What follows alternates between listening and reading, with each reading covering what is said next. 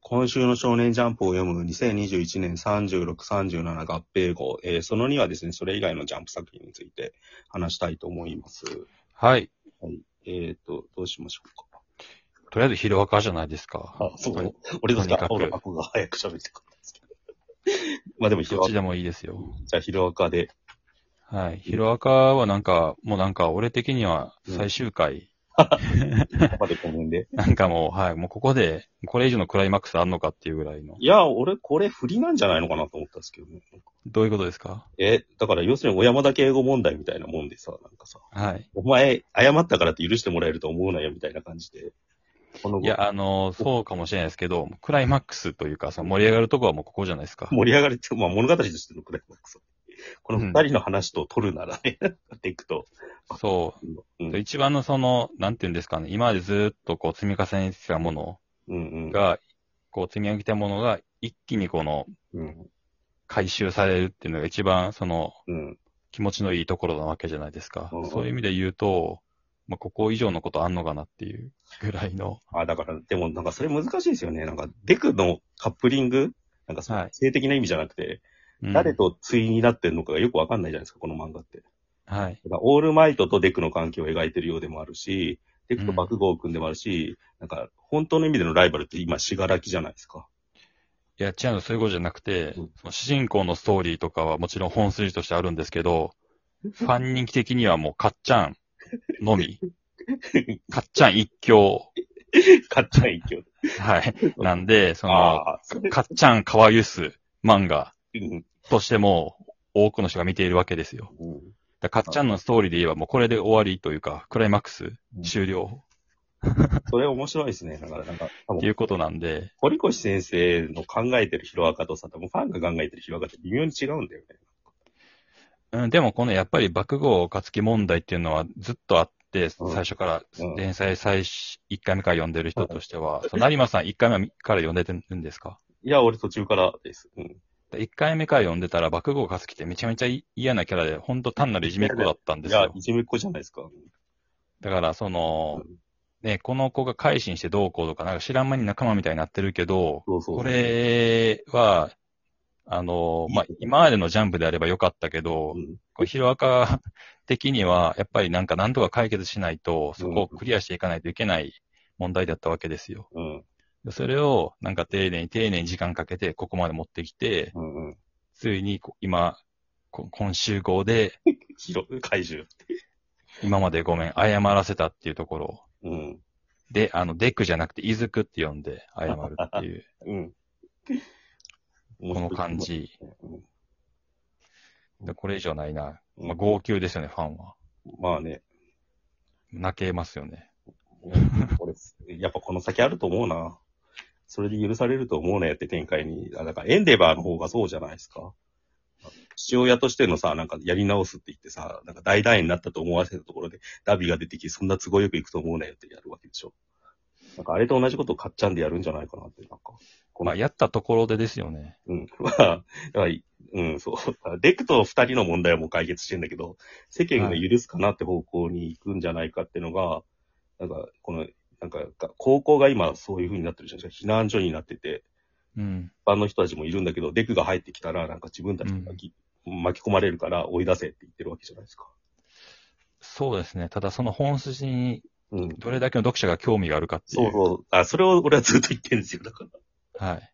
なんかズレがあるっていうかさ、だからもう堀越先生が今書きたい、なんかヒヒーローとは何かみたいなテーマと、もっとうん読者が求めてるもののズレがあって、なんか、そその落差みたいなのがすげえ見えますよね、だから今週こうやって。そうですね。まそれってあ、あと堀、越先生の責任でもあってさ、やっぱ書ききれてないんだよね、なんか。うん。ヒーローの社会みたいなもので一般の人たちがどう思ってるかみたいなのが。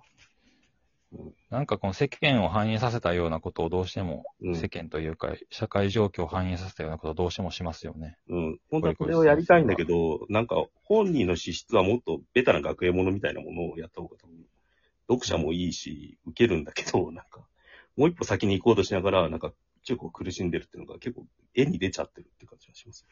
話とかに。うん感情的なもうクライマックス は今後だろうなって思いました。もうまあ、あと、お茶子さんがね、割と、はいはい。ちょずっと変な立ち位置のキャラなんで、俺的には。うん来次号が楽しみだなっていう感じですあー。ちょっと青の箱話しますか。もうあー半分ぐらい喋ってるんで、こ れこれだけで5分いってしまった。 で。はい。青の箱は俺今週一番すごかったっていうか、やっぱ蝶のひながブレイクしたことで、この漫画もう完璧になったなと思ったっていうか、はい。もうみんな千夏先輩派か、こういうひなちゃん派かではい。戦えますよね、と か。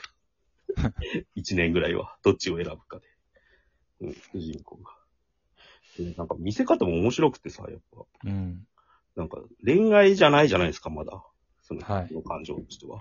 なんかうん一緒にたた、なんかその、戦ってくれる同士みたいのがいるかいないかみたいな話。うん。結構複雑な感情ですよね。だからな、最後泣いちゃうんだけど、なんかそれも結構少年漫画でやるには複雑な感情というか、うん。何泣いてんだろう私って言わせちゃう。なんかうん。結構、なんか、あと、新体操のシーンとかも、やっぱ体の描き方とか独特だなっていうか、うん。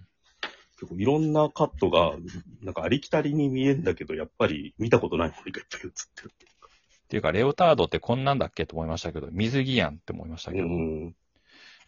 なんかこれがタッチのみなみちゃんで止まってるからかもしれ足ないです立けどみ。つるだったら絶対こういうふうには書かねえよなっていうか。まあ、あとこれ、その、何まさんうん。みたいに、そのどっちのヒロインかみたいな見方よりも、俺は単純に主人公の大輝くん可愛いっていう女子が楽ししんでる方が、人が多いのでは説を一応唱えておきましょああ、そっちもいるだろうね。うん。だからどなんか、少女漫画のイケメン主人公じゃないですよね、大輝くんって。う。そうですね。一生懸命頑張ってるけど、あんまりできない男の子って女子が好きっていうのは昔からあるので、でも嫌な感じしないですよね。なんかそう。だかムズムらズし、てないっていうか。かといって、その、一応100%の真中とか、いわゆるギャル、ギャルゲーの主人公男子のなんか気持ちの悪い童貞の理想の男みたいな、そういう感じではないじゃないですか。うん。そうで女子二人、ヒロイン二人は、うんその女子がまあまあ OK って見れるうんタイプの女子になってるっていうか、うんうんそういう風に見えてしまいましたけうど。ん。ひなちゃんがなんかさ、類型的なようでちょっと微妙にずれてんだよね。いろんなもうのが。ん。説明してもらおうかとか言うんですよ。そうです セリフ回しおかしいっていうかさ。ね。うん。それで5時間耐えたら許してやろうとかさ。えっていうさ、なんか喋った時どうなるかが想像つかない。で、なんか自分をき、なんかよく、仮面優等生的なとこもあるんだけど、なんか、あんまりなんかその、なんか自己顕示欲っていうよりはも、ものすごいプロ意識でやってるって感じでさ、なんか、なんかいろんな要素がよくわかんないんで。まあ、この子も、ひな、ひなちゃんも、うんあの、心の成長が追いついてないっていうキャラクターですよね。ああ、そうそう単純に。うん。千夏先輩とそれでみたいに似てますよね、どこうんはい。まあ、なんか、そういうのがあるんだろうね。結構、精神的。なんていうんですか、結構、女の子の方が早く大人になっちゃうけど、内面が追いついてないみたいな。うん。そういうのが結構的確に描かれてるから、結構独特の漫画になってるのかなっていうのは思います。はい。そうですね。うんあとは何でしょう。あとはなんだろうな。ちょっとブリーチに関してはその3でがっつり喋るんで、あとあのーロボコが完全にハンターハンターパロディ は、はあ あ、やってましたね。はい。うん。ここまでやったんだっていう。なんか一切説明なくパロディ延々してますよね、ロボコって。ハンターハンターじゃんとか、富樫先生に怒られるとか、そういうツッコミ一切なしにやり続けて終わりをできますよね、うん毎うん回。うん。結構面白いっていうさ。うんうんそうだよね。あの、キメラアントの王の描写ですよね、この。そうですね、ずっと。それを、それほどにたやすく優先と思った二人の間を横切ったっていうしまったっていうのが、なんかうんなんか、あと、アンデッド・アンラック、はいはい。ちょっとだけ触れると、またなんか変な肉体関係的なものに匂わせて終わっていってるのが、すげえ面白いですね。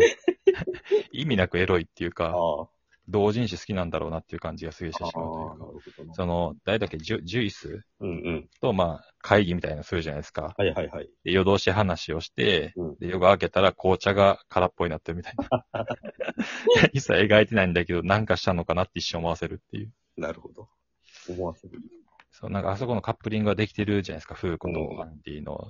でも、別にアンディは大人だから、別にや、それぐらいやるかもみたいなのも思わせる し、匂わせしかねっていう感じ。匂わせるっていう。うん。俺としてはなんかレッドフードやっぱ面白くなってきたなって思いますね。本当ですかた。だなんか面白さの8割ぐらいは絵なんだよね。やっぱこれあやとらじゃないんですかそれより。ああ、エアトラはなんかどうなんだろう、今回っていうか。気持ちのカードがだんだん減ってきてるのかなって感じですけ本当ですか。まあなんかこのラスボス、平坂メイでしたっけ、うんうんせ的なものは振ってありましたからね。ど。うんうん。もともと。後ろの方に下がってきてるのが心配っていうか。うん。で、なんか、平坂メイの体が、やっぱりなんか今の、その、流行りを反映してるっていうか、あスレンダー、単なるスレンダーじゃないですよね。やっぱりその、あ、ヒロインと同じ、スズと同じ関心安定型で、うん巨乳は巨乳なんだけど、うんうん。だ顔だけで言ったらこれ、一番最初に連載してた、なんだっけ、山、大和大国みたいな。ああ、うん。あれのヒロインっぽいんですけど、な肉体が全然違うっていう。うん。はい。あの、さすが神。あれだよな。なんか漫画の女の子の体ってなんかその作家性出ますよね。さっきの青の素晴らしい話だけどうん足立、足立光もその時代時代によって、うん。女の子のキャラクターの体つきが変わってくるんで、ああ。はい。俺はなんか青の箱の方が今ドキドキしてますけど。それはそれでやばいですけど、そっちの方がやばいと思います けど、40を超えて。リアル素人ものっていう感 じで。あそうそう。だかだらいぶ、ヘッドフットちょっと戻すと、やっぱこのヤドカリ戦車みたいなのが出てくるのがめっちゃかっこいいんだよね。 なんかガサガサガサっとした絵で、なんか巨大なものを描くっていうのがやっぱ、はいはい。あと巨人の絵とか出てくるんですけど、うん結構絵だけで来るものがある。うん。話はまだよくわかってないんですけど、そうですね、これからって感じがしますけど。要注目って感じですね、だから。はい。はい、そんな感じです。はい。